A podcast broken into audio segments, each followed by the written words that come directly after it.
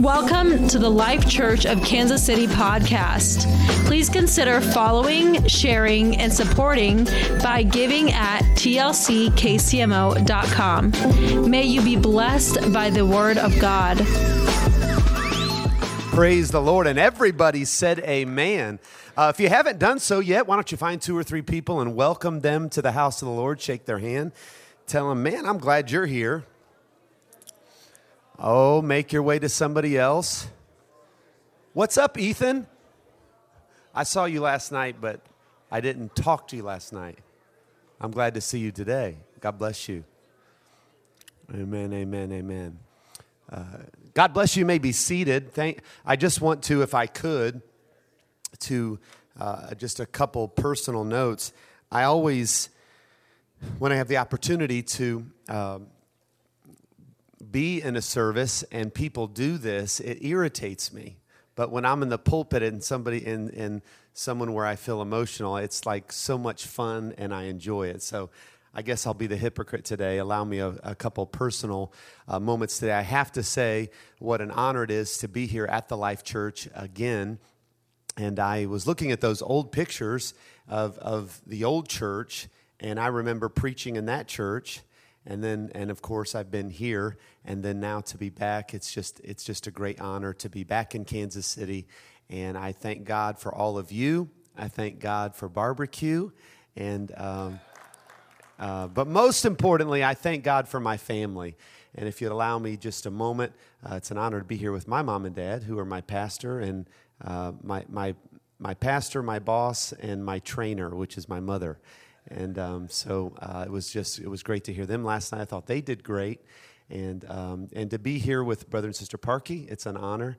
And um, the um, the whole United Pentecostal Church envies Missouri because you guys all love each other and get along at all times, no doubt. Bible college less, and uh, so uh, we certainly and that was spoke to last night. So give them honor. And to be here with um, my uncle Stan and Aunt Marlene is just an honor. And what my dad said last night, I can tell you that has been my experience as well. That the Gleasons are the same people in every situation, and that's an honor. And I thought about the some of the key moments in my life that I go back to. I think about things my uncle Stan told me. I'll share two of them. I remember when he took me to my first Because of the Times, picked me up in Little Rock, Arkansas, in January of 1994, and took me to Because of the Times. We stayed at Grandma Dyson's house that night, and then we went to Because of the Times, and it was there that I decided to go to Bible college and uh, to pursue my call in the ministry. It was at that conference. And then the second time, I went over to, uh, he was preaching Mark Conference in Indianapolis, Indiana. This is like around 2001, uh, September of 2001. And I remember you told me, I don't know if I've ever told you this. You said, you know what, PJ, if you're ever going to be anything in ministry or anybody who's ever anything in ministry, they have to go through something in their life. I remember you said that. And I remember sitting in the other bed, laying there thinking, I'm not going to go through anything in my life. And I want to do something for God. And uh, there was certainly trials ahead for my wife and I and things that we went through. And I've often thought about in our journey, I thought about going back to that moment and, and what he said. So it's an honor uh, to be here with them, and I thank you for that. And Pastor Justin and Anna Gleason, are you excited about, about today? Is this going to be incredible? Amen. And uh, and I, I, we, I tell uh, Justin and I often talk about our, our heritage and how fortunate we are. And, and I have told them, I told Justin many times, I'm like, man, with, with Wendell Gleason and Charles Dyson and Stan and Marlene Gleason, how can you mess this up, Justin? I mean, that is the elite of uh, apostolic heritage and DNA, and we're so fortunate. And I can, and I can honestly say that um, I, I'm so thankful to be family with, with all of you. And, and just Justin is just a constant rock. And I, I told him last night, I was just in awe him. Most people would have said, Oh, my dad's preached a bunch of good messages at General Conference. Only Justin Gleason would go through with the dates and the titles of every single one of them. And he's such a historian and scholar. And I just thank God for him. And, and to, uh, we were talking in my family um, that you guys could have had anybody be here today, and you allowed us to be here today, and so it's an honor. So I greet all of you wonderful saints of the Life Church. If you have your Bible, I'd like to begin in the book of Exodus. If you'd allow me uh, this, this morning to direct your attention to the book of Exodus and we'll begin in chapter number 12. We'll jump around a little bit, and I, I always uh, appreciate you uh, with your Bible out. That way, if I get off, uh, Justin will catch me and stand up and say, Not so fast, and uh, get me back on track. So, just uh, if you would, Exodus chapter 12 and verse number 12. Of course, we're, as we begin this morning, we see that the nine first plagues of Egypt are complete, and we leap in this morning to our lesson today as we see that a death notice has been given. If you found verse number 12, say amen. The Bible says, For I will pass through the land of Egypt this night. Everyone say, This night, and will smite all the firstborn in the land of Egypt, both man and beast. And against all the gods of Egypt I will execute judgment. I am the Lord. And the blood, someone say the blood, shall be to you for a token upon the houses where ye are. And when I see the blood, I will pass over you and the plague shall not be upon you to destroy you when I smite the land of Egypt. The Bible would continue in our text, and as Moses would call for the elders of Israel, he would tell them in verse number 21, if you can scan down, go and select lambs for yourselves according to your families and kill the Passover lamb. We see here that now this, this idea where the angel would pass over is now given this title, this, this modifier of the lamb, that what would have been ubiquitous, uh, even, even now in Egypt, imagine that. This, this lamb would now have an, a modifier, an identifier, that it would be the Passover lamb, that they would have identified that that was the lamb's purpose. From the beginning now of this lamb's young life, it would be modified. This lamb would be a purpose, it would be the Passover lamb. 22, take a bunch of hyssop and dip it in the blood that is in the basin and touch the lintel and the two doorposts with the blood that is in the basin. Someone say, in the basin. None of you shall go out of the door of his house until the morning, for the Lord will pass through to strike the Egyptians.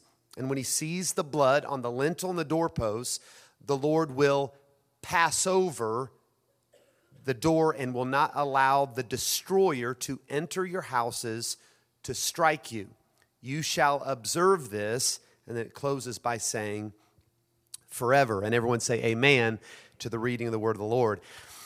Of course, we know that a lamb was brought into these Jews' homes, and after a time, that lamb spending time in the home would be sacrificed, and all of the blood from the lamb that was brought into the home would be put into a basin. Now, this, this station of the basin is what I want to uh, draw you back to from time to time during our lesson this morning and, and speak to because it was this transition from the lamb, the Passover lamb, to the basin and then to the doorpost. But this, this middle station of the basin interests me this morning because it's interesting now as we see that would be a type of the steps of salvation from Calvary in the New Testament, we see that there had to be obedience. It wasn't just an occurrence that if you'll kill this lamb, then I will pass over you. Just bring the lamb in and kill the lamb. And once that lamb's dead, everybody's good. But there had to be an obedience, there had to be a role, if I, if I could call it that.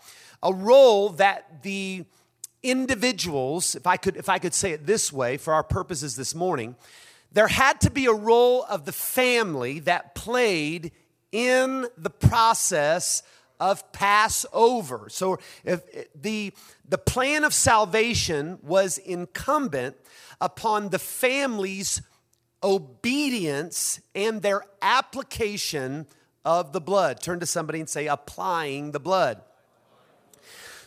so this is critical because after the lamb was slain and the blood was caught, there was one critical step that, that remained that the blood of the sacrifice had to be applied to the homes of the family.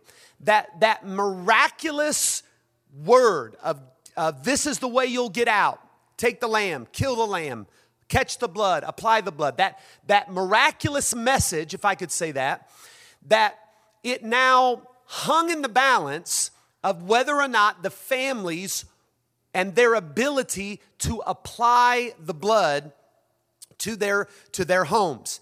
Now, this is essential because the blood and the death of the lamb did not cause the Passover, it was the application of the blood that allowed for the Passover. Now, this is an astounding idea or suggestion that, that a God that turned a 4,000 reverse flowing river, the Nile River, completely into blood, had the ability to completely morph that water into a red glowing substance in a moment, that he had the ability to do that, but in order to save me and my four kids, he needs my help. I mean, it's unbelievable. When you look back over the plagues, this is some scary stuff. I mean, really bad stuff that went on. He turned every speck of dust in Egypt into a bug. Now, think about that. Now, that wouldn't apply to your house or my house. This completely put Swiffer out of business. Every speck into dust. He was able to do that, but he can't save my house unless he gets my help. He killed beasts, he populated frogs, they're jumping everywhere. He brought darkness, that was a little bit creepy. He does, he does all of this stuff, but he can't figure out who's a Jew and who's an Egyptian on his own. No, he needed our help.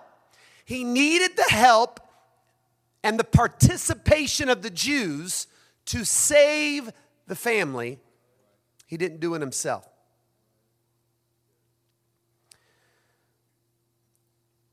So we see as God, as he is trying to save Israel, he has to have collaboration. Though he's limitless in power, he insisted, I've got, I can't circumvent my own law. I need to work within your parameters of free moral choice. Let's work together to see that the family could be saved. So the family had to take something that they heard and make it to something that they did and collaborate. And that was the only thing that brought salvation. Now, obviously, the, the application for us this morning is easy. That much like that last night in Egypt, there is certainly a grave danger that's lurking in our streets today. Going door to door as culture claws at our doors, this idea of an occurrence of postmodernism and false doctrine. It's creeping into every crevice, there's no doubt. That every absolute from marriage and gender and different things in life, that, that, that literally everything that you would have thought would have been gravity, that has now been turned upside down. And in, in the church is, is not without consequence. And that, as Isaiah envisioned uh, this day, he said in, in Isaiah chapter 5 and verse number 20, that he talked about this caution to them that would call good evil and evil good. That what he was talking about was, he, he continued and said that, that there's a caution or woe to them who are wise in their own eyes. They think they're smart. Turn to somebody and smile. They think they're smart. They think they're wise in their own sight. They justify, watch this, the wicked for reward, and they take away righteousness from the righteous from him. Paul predicted it this way in the second epistle to Timothy. He said, In the last days, perilous times will come. People will be lover of their own selves. How many likes did I get? How many repostings did I get? I had some preachers send me a, a, a, video today, and I said, Man, you look skinny, buddy. And he said, Oh, it's a filter. It makes me look skinny. Wow. He would continue and talk about people that are, that are not true to their commitments. They, they're traitors, they're heady, they're high minded. They love pleasures and vacation more than they love God and their church. The evil men, seducers, waxing worse and worse. They, they're deceiving, they're being deceived. We have arrived at this last night in Egypt as, as the church.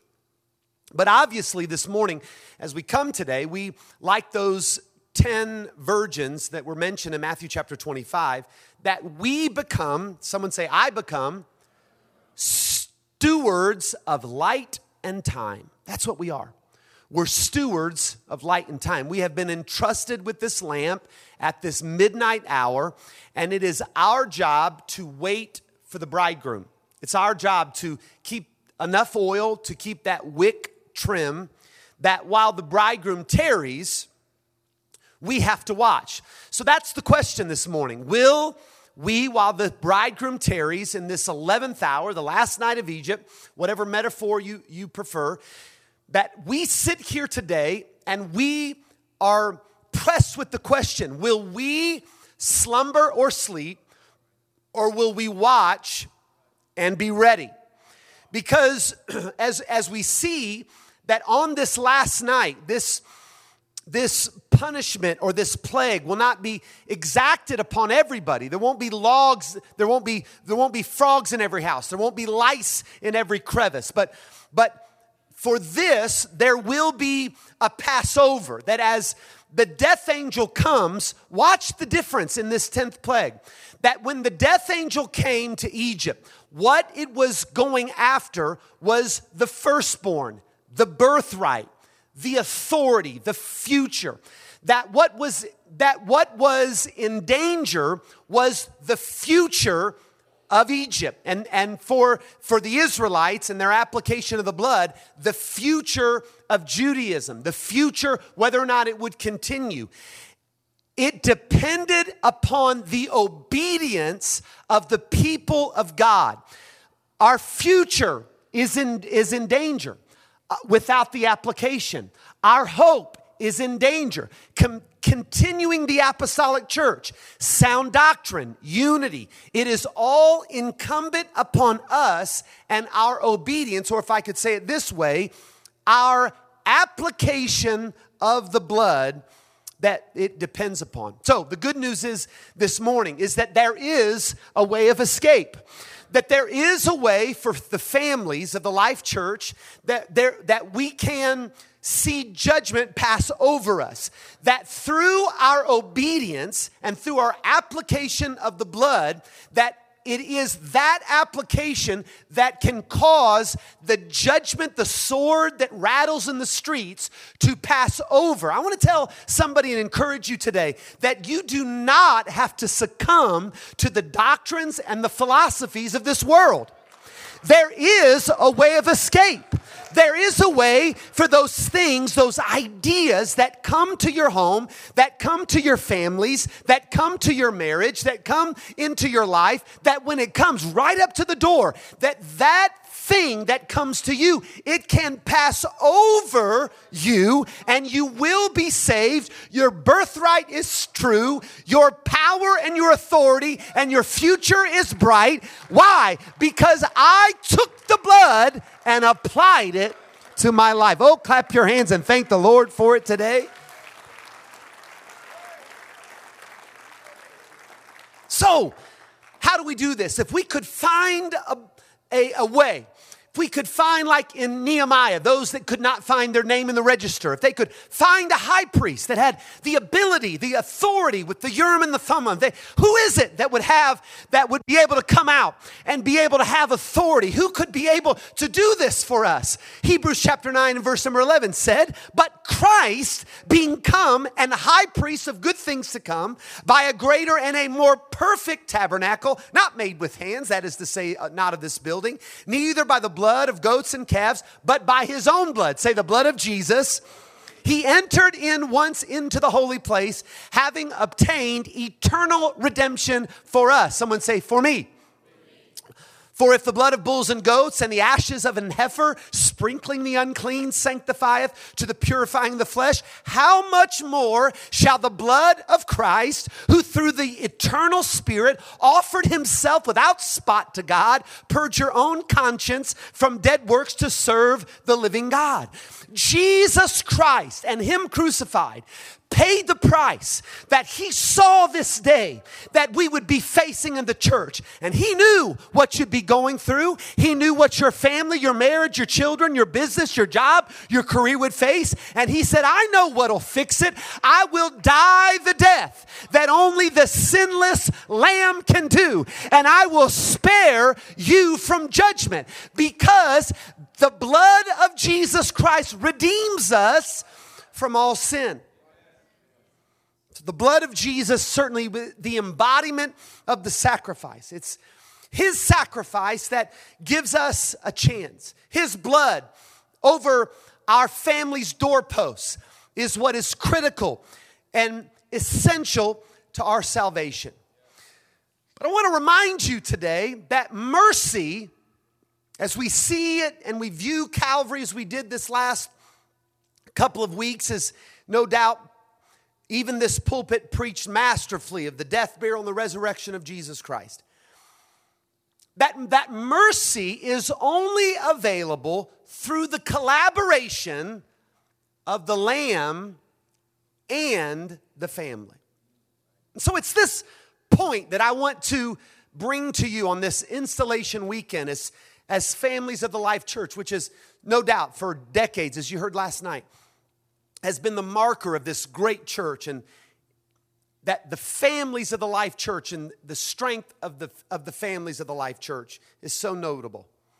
But what has been and what will be the thing that will deliver this church into an even greater as, as we talk that ceiling now becoming the floor that it hangs on the balance of us, the families of the Life Church, and our ability to apply the blood. To take what the Lamb did from the basin and take it to our homes. Turn to somebody and say, We got to get it home. Because the blood can, can protect us from the evils of the world But I, someone say me, I have to apply it to my house. Making the sacrifice is what Jesus did, but applying the sacrifice, the obedience, that's what I do. Verse 13 of that text says, When I see the blood, when I see it out of the basin, not in the lamb, not in the basin, when I see the blood over your homes, over your families, then I will pass over you and the plague shall not be upon you to destroy you. The Lord will pass over the door and will not allow the destroyer to enter your houses. So, the truth of the matter is, as we stand here this morning, we've got to understand that what this church provides through the bishop, through the pastor, through the ministries of this church and groups and ministries what that church supplies to you is Jesus Christ and Him crucified. This church has for decades preached unto you the whole gospel that, that you have heard even highlighted last night. Three and a half decades of, of everything that all of you and the Gleasons have done together. And what was not included in last night was, was any we're thank God we got through those scandals. We're thank God we got Pastor Stan out of prison. We're so glad that Justin was able to get out of rehab just in time to be installed. You didn't hear about any of that. What was unsaid last night is these guys stay out of trouble. Someone say, Thank you, Jesus. And so they've preached unto you the whole gospel. They have taken Jesus by the guidance of the Holy Spirit, they have taken Jesus and they have, by the instruction of God, they have presented unto you Jesus Christ, Him crucified. They have told you year after year, sermon after sermon, lesson after lesson, book after book, they have instructed unto you how to save your family. They, they have said to you, here's this lamb, Jesus Christ, that has been slain from the foundation of the world. This can get your family out of trouble. This can save your marriage. This can redeem your neighbor. This will do it. And they take that and they preach unto you the word of God. And, and Jesus Christ and Him crucified and the blood from Calvary flows down the cross and they catch it in the basin. And, and all of this miracle and all of this metaphor and all of this spirituality, it's all given to the into this basin. The blood is caught, but then they give it to you one sermon at a time and they tell you, now you got to take it home. Nobody, unless I'm, unless I'm unaware of this, uh, Pastor Gleason, Bishop Gleason, you guys straighten me out. But does anybody currently live here at the Life Church? Does anybody live here? Okay, nobody lives here. All right. So then I can say this. Since nobody lives here, everybody's got to take home what we're preaching today because your doorposts aren't here on the top of the mountain. You got to take what they preach, you got to take it home, and you got to apply it to your life, your home. It's all about applying the blood. And everybody said, Amen. Now, when we look at the Word of God, we, we know how this, how this works. We, we get this, that this idea that the family was distinctly ordained to do God's work. Whether it was to, again, in the beginning, to populate, to replenish the earth, whether we begin at creation, Genesis 1 and 2, we jump to the ark where we have to start over with 8, chapter, num- chapter number 6, when we talk about go and populate and replenish the earth, we have to begin again. Then we talk about the New Testament to grow, to evangelize, the diaspora after the upper room.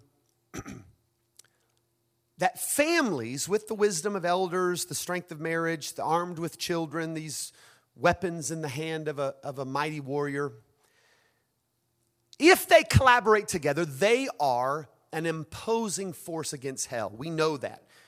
Make no mistake that when God wanted to begin what would eventually be the church and the kingdom of God, and that would, would, as he drove the New Testament up until the New Testament, what the Old Testament was built, Genesis chapter number 12, a guy named Abram, and he used this family, Abraham, Isaac, Jacob, that, that he would use a family to move forward. That's what God wants to do in your family.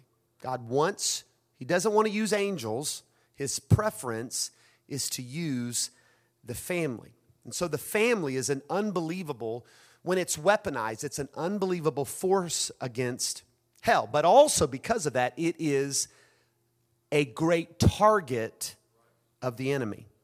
So, this idea of birthright, this idea of future, this idea of moving forward, all of those things, hell knows that is what is a danger to the gates of hell. So he's going to come against the marriage. He's going to come against children. He's going to come against our authority, our future, our, our birthright. So he's going to do anything he can to destroy the family. And he does that. He specifically tries to work against this idea that all of these constructs are not natural, that, that the Bible's wrong, that, it's, that this is not how it, how it work. They, and that's why you see in the media that, that fathers, frankly, are be, always portrayed as buffoons. The goofy guy at the end of the table that everybody laughs at, don't listen to him. Mothers, they're just birthing people. We certainly, they're nagging. We don't, they're portrayed as, as not a natural, normal mother. That they're portrayed to not be wise. Children, they're encouraged to rethink, rebel, don't listen to the big people. They're just we're just told to give them an uh, iPhone, a juice box, no curfews, you're fine. They'll be good. Leave them alone, let them blossom by themselves. That's what we're told. But so we see this this conflict between God's law and the agenda of the world as the Ten Commandments do everything they can. When we see commandments 1, 2, and, 1, 2, and 4, keep God, His house, His, his name, uh, keep them holy, the Sabbath, father and mother, marriage, all of these things protect, the Ten Commandments protect the family. Conversely, if you violate those, it destroys the family. If you're dishonest, it destroys the family. If you if you don't honor your covenant to marriage, it destroys the family. If you're disobedient, all of those things, it destroys the family. And so, what God was trying to do is He was trying to design a device that would be able to carry out His will, the family, and the enemy was trying to stop the family. That's why in Deuteronomy chapter number six, that as he would preach to them the, the truth of the oneness of God and, and would give them this powerful message that even Simon Peter and the keys of the kingdom would, would unlock salvation in Acts 2:38. It would begin here as he would say, "You teach them diligently to your children." That was the miracle, in that it was this teaching. It was, he was saying, listen, the blood is in the basin. You've got the law, you, you have this, this truth, but you have to teach them diligently. Everyone say diligently to your children. He, he talks about here's the commandments, do them. Fear the Lord, keep the commandments. Hear it and do it. These words will be in your heart. Teach them diligently. All of these were the application of what God had said. The miracle of the next 35 years at the Life Church still remains on this idea of everything that is in this pulpit will be powerful, it will be anointed, but it will mean nothing until you take it and apply it to your house.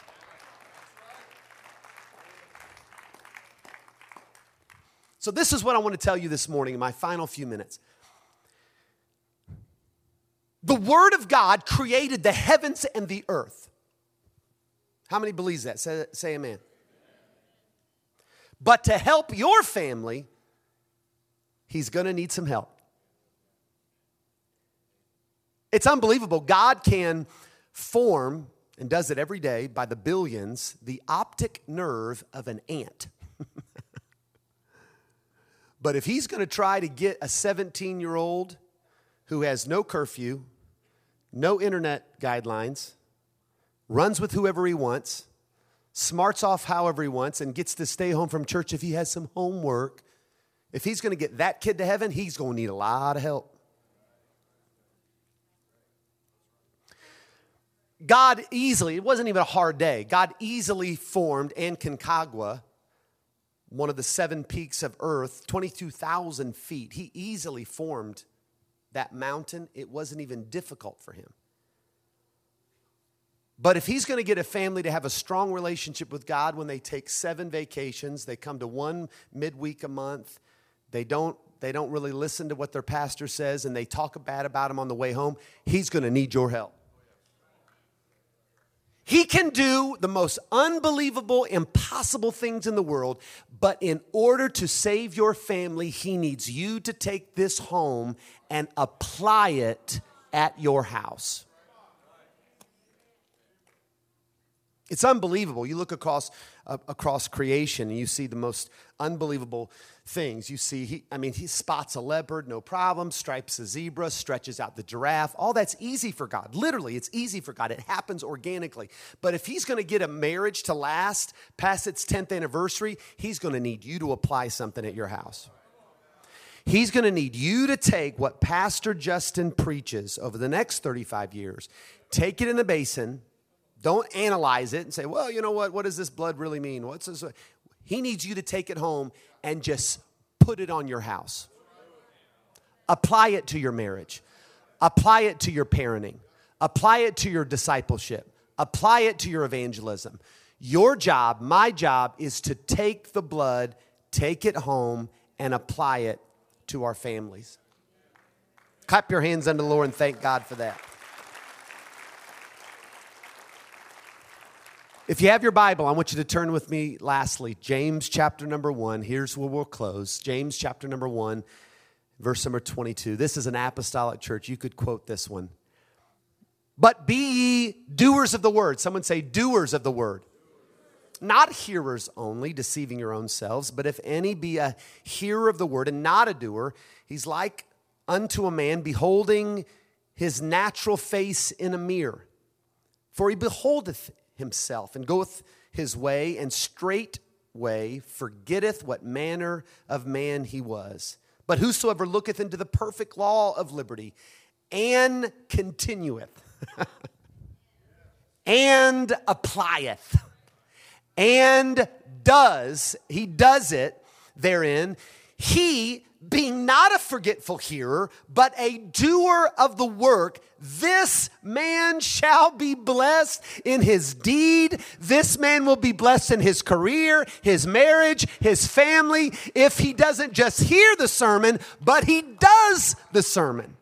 Then that man, that woman, they will be blessed. I want to tell you, it's, it's one of the most, in, in my, my time serving with my parents, I've been full time in ministry for 25 years at the same church. They'll at 50 this year, so the two of us, we got 75 years. That's a long time. It's one of the most difficult conundrums of, of, of my ministry is that how in the world can two families sit on the same pew, hear the same sermons, they're involved in the same small groups. How in the world did those two, one family is blessed, successful, happy, the other family is plagued and tormented and troubled? And I really believe, and, and I, I, in looking to the scriptures, I think the difference is between hearing and doing. That one observes the unbelievable, miraculous power of the cross of Jesus Christ. And thanks God that it dripped all the way down. It was caught in a chalice for me. But then the other one takes that basin and they take it home and they apply it in our lives. There'll be two in a field, one taken, one left, two at a mill, one taken, one left. Just like the days of Noah, the writer said. And the point is, is that you and I, as we sit here at an unbelievable church, I can tell you, you can trust this church. And when that's given to you on a weekly basis, the only thing that now is incumbent upon us is will we take it home and will we apply it to our homes? Will you stand to your feet all over the house? We're going to pray and ask the Lord to help us uh, today. I, I want to be respectful to what Brother Parkey is going to uh, say in just a minute, but I want to just have us pray. And I really believe this is the Spirit of the Lord that's so powerfully here already. You can feel it. Amen. If you're willing to apply that to your life, I just want you to lift your hands. Come on, I need some priests of their home to lift up their voice. I need some daughters of Zion. Come on, lift up your voice right now. We're going to make a commitment. I'm going to apply the blood to my life. Come on, let's pray. Heavenly Father, by the authority of the Word of God and the power of the name of Jesus, we know that the price has been paid. The blood of Jesus has been given unto us. But God, now it looks to us. Will I apply the blood?